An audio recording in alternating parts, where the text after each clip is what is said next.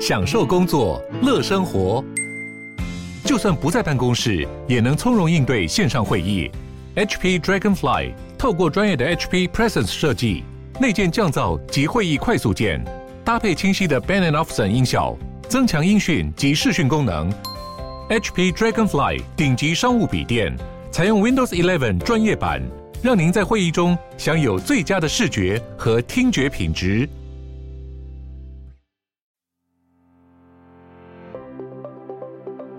我觉得。在二零二三年，其实经济还是呈现一个比较疲乏的一个状况之下，整个市场还是会震荡的。不过，震荡就是机会嘛。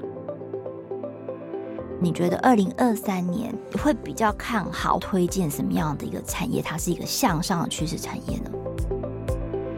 我个人目前是觉得电动车产业趋势已经成型了。那以前可能只看到有特斯拉的电动车。可是现在其实越来越多国际大厂也都投入了，台湾呢，红海跟裕隆都加入了，所以我们可以预期电动车这个市场在未来会越来越大。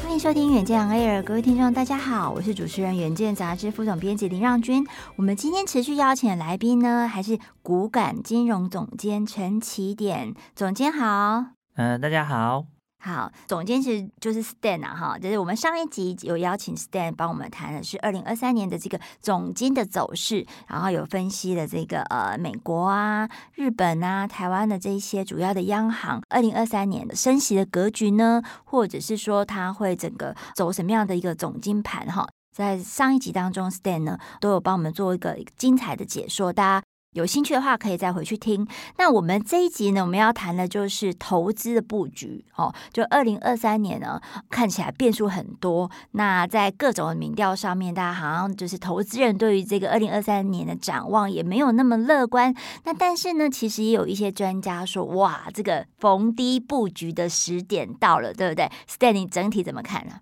我觉得。在二零二三年，其实整个经济还是呈现一个比较疲乏的一个状况之下，整个市场还是会比较震荡的。不过，震荡就是机会嘛。你如果都没有回档的话，那其实相对也都是比较贵。那很多人其实因为一些心理因素，呃，比如说高的时候不敢追，然后回档的时候也不敢接，那这样其实它一直都还是会呈现在一种空手的一个状态。那所以我觉得，二零二三年其实是一个蛮好的一个时机点，是因为其实台湾有蛮多那种高值利率的股票，它其实现在的一个价位相对都是比较便宜的，以历史的角度来看。哦，对，现在的本益比大概也只有就是十到十五左右吧，哈。嗯，是，嗯，就是相对是这个台股的一个低点，然后，那如果说我们回顾这个二零二二年的台股走势。就只有四个字可以形容，就是惊涛骇浪啊！嗯、对对，就是从那去年二零二二年的高点，就是出现在元月。就是第一个月呢，就给你涨到高点，那个时候是大概是一八六一九这样的一个高点，那一路就是往下走的一个震荡的格局，然后到这个呃二零二年的最低点，大概是十月份的时候呢，已经走到这个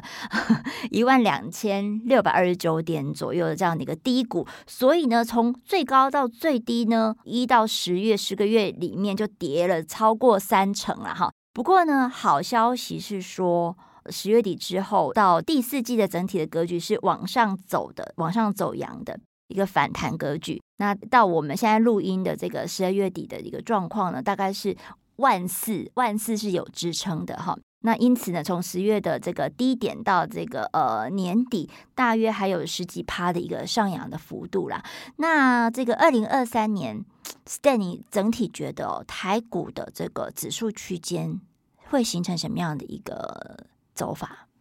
我觉得二零二三年应该还是偏比较震荡的一个格局啦，因为现在大家对于二三年景气的一个展望的预期其实已经成型了，就是衰退是没办法避免的。那接下来就是看说这个衰退的期间会多长，然后以及它的严重的程度会到底是硬着陆还是软着陆？对，没有错。硬着陆就是说，哦，它就是急转直下啦，就是例如就是美国的失业率啊会创新高啊，或者是说通膨又在急速的一个攀升等等的，嗯，对，这种比较不好的一个情境哈。那但是二零二三年可能这种极端情境现在看起来是几率没那么大，除非就是说还有一些这个变局跟乱数出现。那所以我们就谈到说，这个投资上我们到底是要做怎么样的一个因应嘛？那之前的话，呃，一直也有跟投资朋友来提到说。在怎么样的风险，其实你要做好这个资产配置，那你应该就足以因应哈。这个护城河自己要先建好。那所以这个 Stan 啊，您看看这个呃，二零二三年最需要建立的这个投资护城河会是什么？嗯、我觉得以目前来看的话，二零二三年是一个比较震荡的一个格局。那所以我们在资产配置上，应该还是以比较稳健保守为取向。那当然，我们还可以去配置一些，比如说，因为之前系统性风险产生的时候，有一些标的啊，或者是商品，它的价格回落的幅度比较高，但是它整体的财务状况是健全的，那这也是可以纳入配置的一环。然后还有就是，我们需要去挑选流动性比较高的一些标的。因为当如果真的发生比较极端的情况的时候，那如果资金上是比较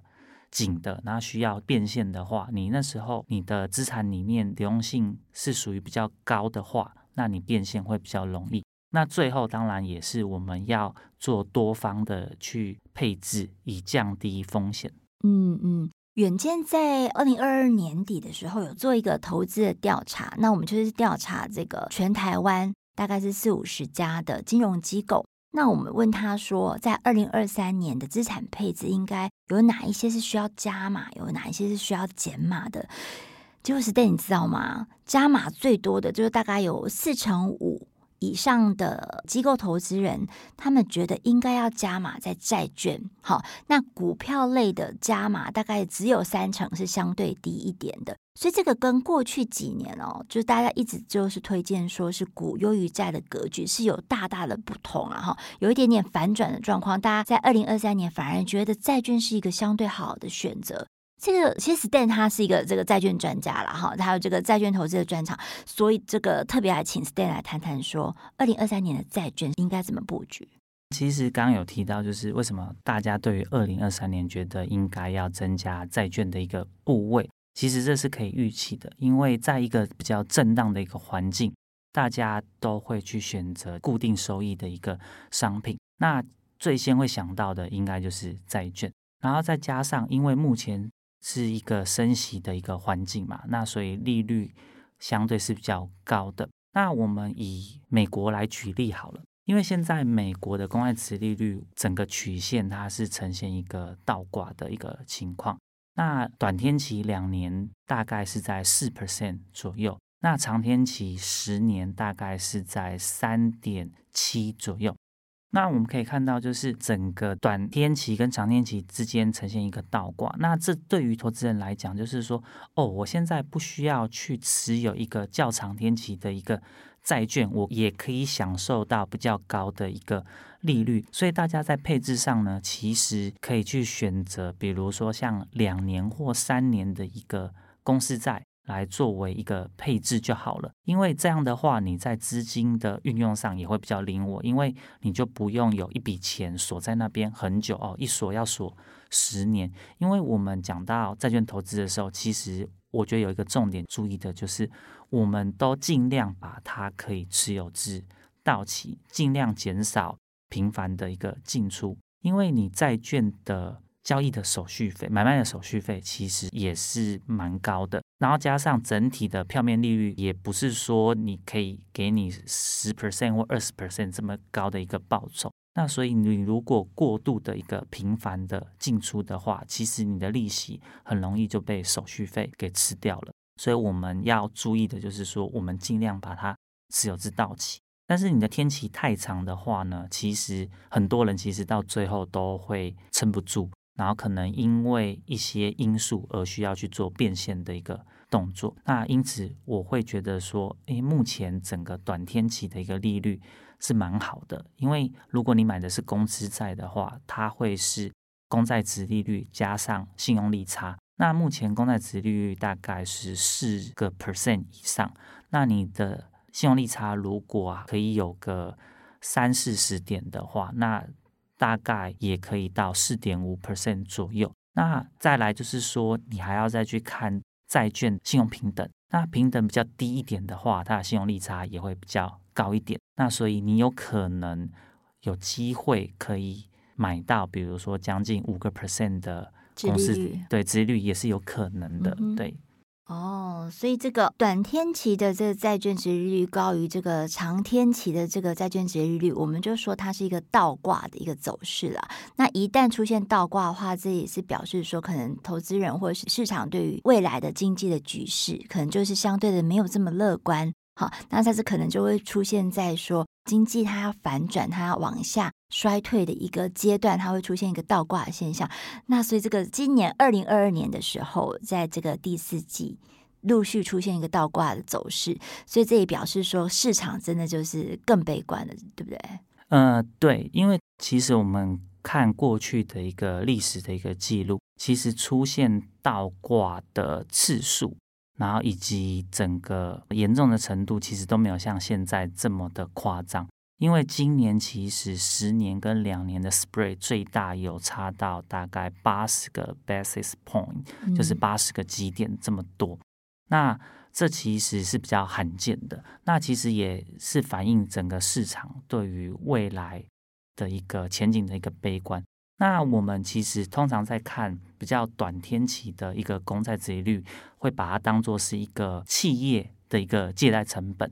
那长天期的话，会是一个投资人他想要预期的一个投资报酬。那理论上呢，长天期应该要比短天期的殖利率来得高，为什么？对，因为你放更久嘛。对，放更久，你要有给他一些时间的一些成本嘛。然后有足够的诱因，殖利率要够高，或者票面利率要够高，他才会愿意放这么久啊。对对对，那但是现在其实出现了一个比较反常的一个现象，那这种反常的现象其实就反映了市场的一些担忧嘛。那所以可以想见的就是大家对于未来的不确定性。是觉得比较高的，嗯嗯，所以钱不要锁在这个债券里面那么久，我们把它拿出来啊，宁愿变现或者流动性变好，可以做一个弹性的阴影，大概投资人心里会是这样子了哈。那所以这个呃，二零二三年可以看到的是说啊，债券的这个市场可能会蛮活络，对不对？那但是这个殖利率这个攀高的同时，可能它的一个票面利率或者是说它的债券资产的价格，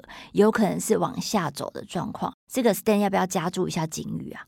目前看起来就是说，我们刚刚有提到的嘛，投资债券其实要掌握的一个很重要的一个重点，就是说我们尽量的把它持有至到期。为什么要持有至到期呢？因为债券投资理论上它是保本的，那除非说它发生信用风险，就是所谓的违约啦，那才有可能你会有本金上的损伤。那不然的话，你只要持有至到期，你一定是可以拿回你的票面一百块，然后加上你的利息。那也就是说，你在买入债券的当下，其实你就可以知道你未来。可以获得的报酬大概是多少了？那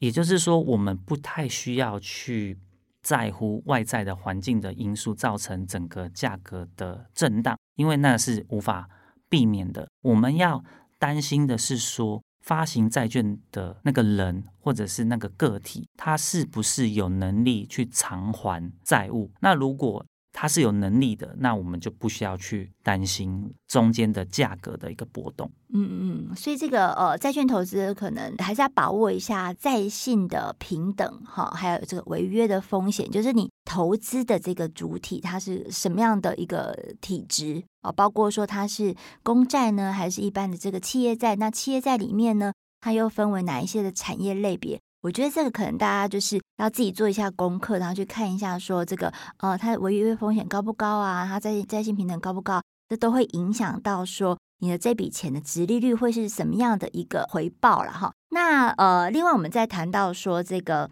嗯，刚才说这个资产配置，你有个好的资产配置，就等于是一个防护网嘛。那投资市场不管在怎么样的动荡怎么变，你其实还是有一些基本的因应之道。那所以这个 Stan 再帮我们谈一下，说这个资产配置，你刚好提到自然配置，这个自然配置的一个法则是怎么样呢？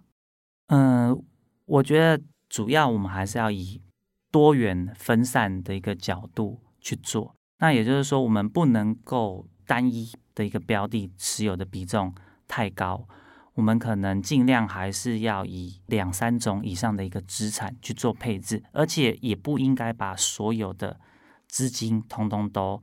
投入到金融的一个标的或资产里面，应该还是要留一部分的现金在手上，因为我们在生活中往往有的时候可能会出现一些比较紧急的一些状况。那这时候，如果你已经将你身边所有的钱都已经投入到市场里面去了，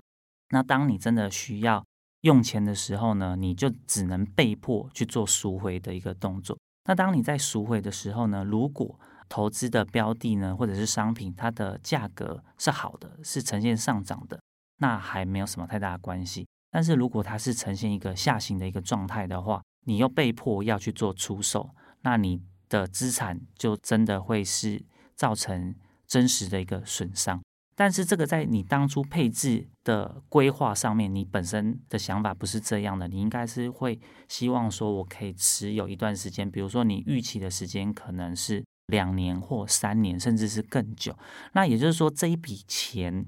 放进去配置之后呢，你应该是尽量不要去动它的。那也就是为什么会说需要保留一部分的现金在手上，以备不时之需。对，我们一般会讲说这个紧急备用金呐，哈，就刚刚 Stan 说的，大概是半年到一年的水位了，哈，嗯，差不多，就至少要做这样的一个准备。那这样的话，你其他的钱呢，呃，剩下的钱你再去做一个健康的资产配置，那可能会对你的财务的安全会是一个比较理想的选择。那谈到投资，其实，在二零二三年，我们会讲说，其实你总是会去选择一些呃，除了资产做好资产配置之外，还是会有一个你对产业的这个投资的布局会是怎么样？那我们就要谈谈说，二零二三年的产业走势，股感或者说 stand，你会比较看好，或者是比较推荐什么样的一个产业？它是一个向上的趋势产业呢？因为股感本身比较推崇的。投资理念就是说，我们从日常生活中去发掘投资的标的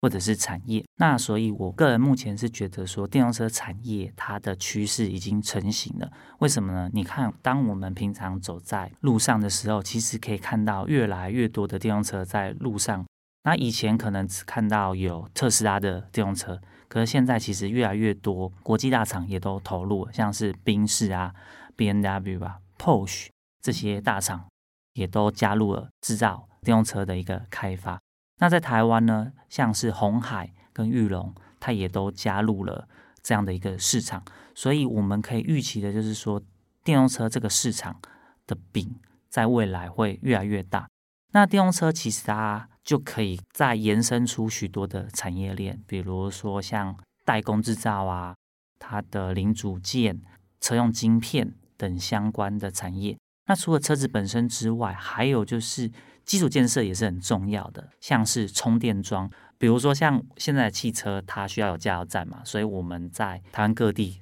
都需要有设置加油站，那才有办法让车子加油。那充电桩其实它也是同样的道理，你现在电动车如果越来越多，但是充电桩的数量其实是跟不上车子的成长的话，那其实也是会有问题的。所以未来。不论是车子或者是基础建设，其实它都会有一个很强的一个成长爆发，这样。嗯，所以这个电动车类股，大家自己去搜寻啊，或者是上这个股感或者远见的一些相关的报道，大家自己去看。我们就不推荐个股。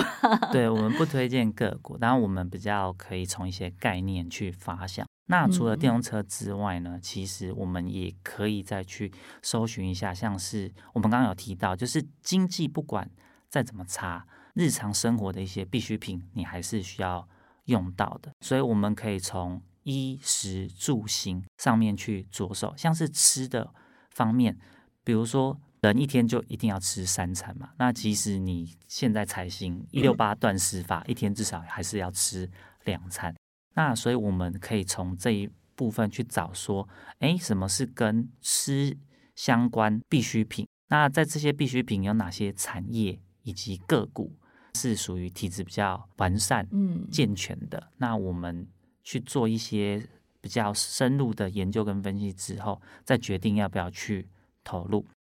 然后再来就是在经济不景气的时候呢，其实大家也会比较去选择比较高 CP 值的东西。这其实很简单嘛，就是说当景气好的时候，大家手头比较宽裕，那我们可能就会去选择，比如说像是原厂的配件。但是景气不好的时候呢，因为我们的可能薪资啊，或者是所得减少了，那我们就会慢慢去考虑说，好，那我可能就不要用原厂的配件，我可以改用副厂。那这时候呢，其实所谓的 AM，也就是 Aftermarket 的市场，维修市场的，对，就有机会了。嗯，那我们其实就是可以从我们的生活周遭一些小细节去发掘投资的机会，这样。对，而且我真的有觉得说，我们的内需观光真的是慢慢在浮动崛起。嗯，明年呢、啊，二零二三年呢、啊，它整体的大家会觉得说，因为国门也是大开了，全球都是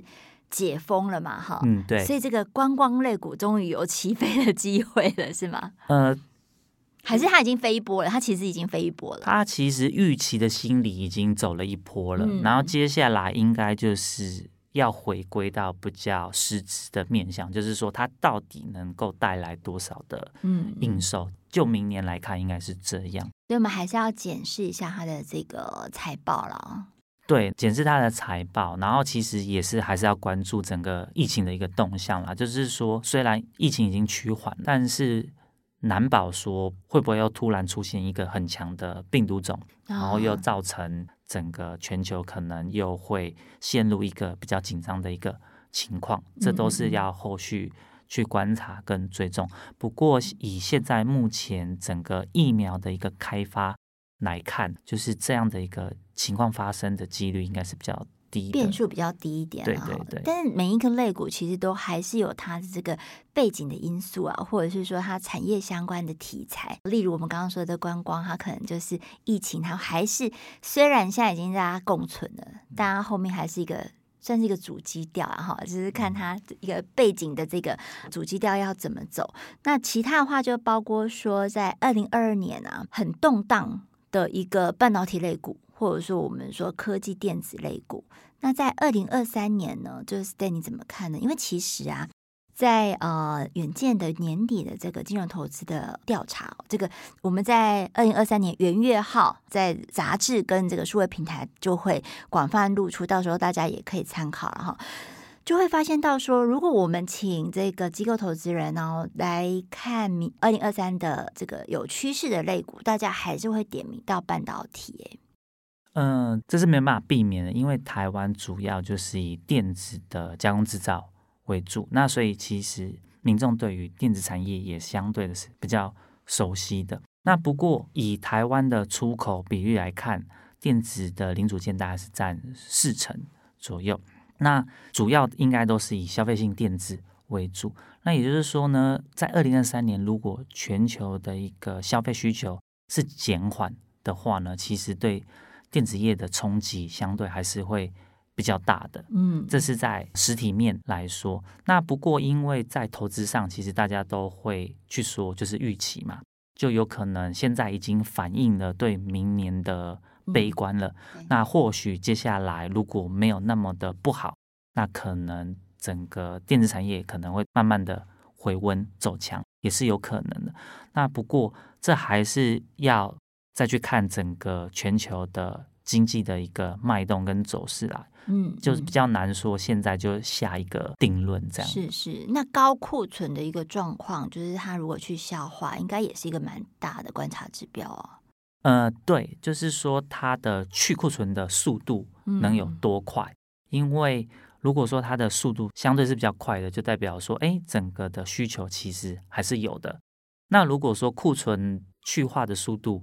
是偏缓的话，那就代表说啊，整个大环境其实真的就不是那么的好。那大家的需求是降低的，大家现在就是以一个比较保守的、理性的方式在进行消费，这样。嗯嗯，所以呢，总结一下我们 Stan 刚才一些投资的建议啦，哈，就是在要做好一个很健全的资产的配置，那也要留好这个紧急的备用金，然后呢，债券可能是值得加码的。呃，相关的这个资产类别，还有就是说，你如果说呃，上一集我们谈到这个汇率哦，美元，大家不要就是一味的疯抢美元呐哈，有可能就是你的利差没有赚到，又反而就又有这个汇损的状况，还是要以这个实际的需求为出发。那 Stan，你最后再帮我们谈一下哈，就是二零二三年呢，它整体的经济的主基调或者说投资的主基调可能没有这么的好，可是呢，它也充满机会，因为整体是在低档嘛哈，它是可以这个逢低布局以一个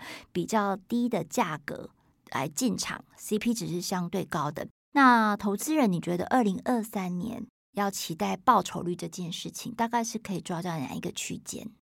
嗯，我觉得这可能就要看你是一个什么样类型的一个投资人，因为其实自己还是要先了解自己的投资策略属性。那比如说你是一偏向一个比较保守的一个投资人的话，那我觉得你可以抓大概就是五到七个 percent，应该是一个可以接受的一个范围。那如果说你是一个比较激进、愿意承担比较较高风险的人，那你可能会觉得说，我希望可以有十五到二十 percent，或甚至更高的一个回报。对，那不过以明年来看的话，你要获得比较高的报酬的话，你要承担的风险其实会比以往还要来得高蛮多的。所以先前才会说，其实二零二三年应该还是要以一个比较偏向稳健保守的资产配置去做准备，这样。嗯嗯，对，就是呃，二零二三年要担负的这个投资风险，我觉得可能不会比二零二二年来的少哈。呃，对，因为就是说不确定的因素仍然是蛮多的。那是不是会有其他的我们没有想到的一些情况突然发生，也是有可能的。比如说好了，像现在大家通膨的注意力都是集中在美国。因为美国是全球最大的经济体嘛，所以大家把焦点放在美国其实是蛮正常的。但是在南美洲，其实有些国家它的通膨其实是超乎我们想象的，像是阿根廷。但是大家其实都不太会去关注到他。大家现在对阿根廷有的概念，应该就是梅西在世界杯获得冠军。对对对。但是大家一定金金金杯睡觉的画面。对对对。但是大家没有想到，就是说。二零二二年十一月的时候，阿根廷的通膨是高达九十 percent 以上。对啊，可能到年底就破百了。我觉得。对，那不只是阿根廷，像智利啊，其实也有高达四十 percent 的一个通膨。那整个南美大多数的国家，其实通膨也都有在六 percent 以上。那如果南美洲大部分的国家的通膨在二零二三年还是持续的高涨，然后失控。那我们不能够避免说南美洲的情况不会外溢出来，去影响到全世界。所以现在大家没有注意到的事情，往往在未来如果真的成真的话，它其实是会对整个中原经济造成很大的一个伤害。嗯嗯嗯，所以投资人呢也不用冒进了哈，就是呃先做好功课是比较重要的。要做好功课，我们就要除了上远见的这个平台，然后看远见杂志跟这个呃相关的数位报道之外，其实股感也是一个很专业的投资的知识平台哈。这个股感里面我们可以发现到什么呢？嗯、在股感里面呢，提供了相当多元的关于投资理财的一些知识。那我们股感除了有提供基础知识学习之外呢，我们也会慢慢的引导读者。去寻找他有兴趣的一个方向，从基础慢慢走向深入，然后到实战的一些做法，在股感的网站上面都可以搜寻得到。对，因为我自己呃也是看股感的这个文章了哈。那佛心的是，它数位平台上在网站或者说 Line 呃上面的推播的文章，其实目前都还是免费的哈。当然就是欢迎大家变成会员。那变成会员的话，可能以后就有更多这个价值服务的空间哈，就是让你这个锻炼投资的基本功。那我们今天非常谢谢 Stan，谢谢。之后呢，远见呢，在这个跨年跟过年的期间呢，我们会做一系列的二零二三的展望。会带着大家去盘点一下总金跟投资的一些配置，还有包括说你在健康啊，或者是你的这个人生职涯的发展，二零二三要有什么样的新策略？那欢迎大家继续锁定远见 Air，我们陪你轻松聊财经、产业、国际大小事，下次见，拜拜。